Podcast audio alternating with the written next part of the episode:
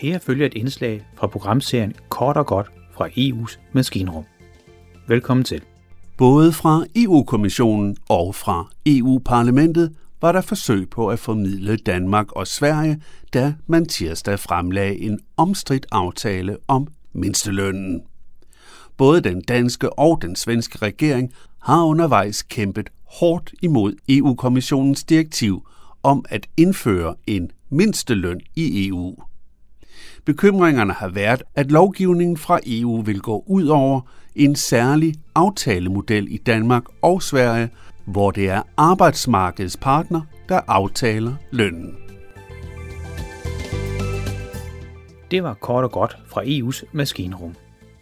Journalisten hedder Jan Simmen, mens historien var spiket af Kim Martin Bunker. Det er Radio MB, der har produceret indslaget, der har fået støtte af Europanævn. Du kan finde flere historier på radiomb.dk-eu. Her kan du genhøre indslaget, du netop har hørt, eller podcaste en masse andre gode journalistiske historier.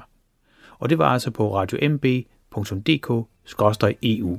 På Facebook skal du søge efter den elektroniske folkeoplysning, kort e-folkeoplysning. Vi siger mange tak, fordi du lyttede med, og på genhør næste gang.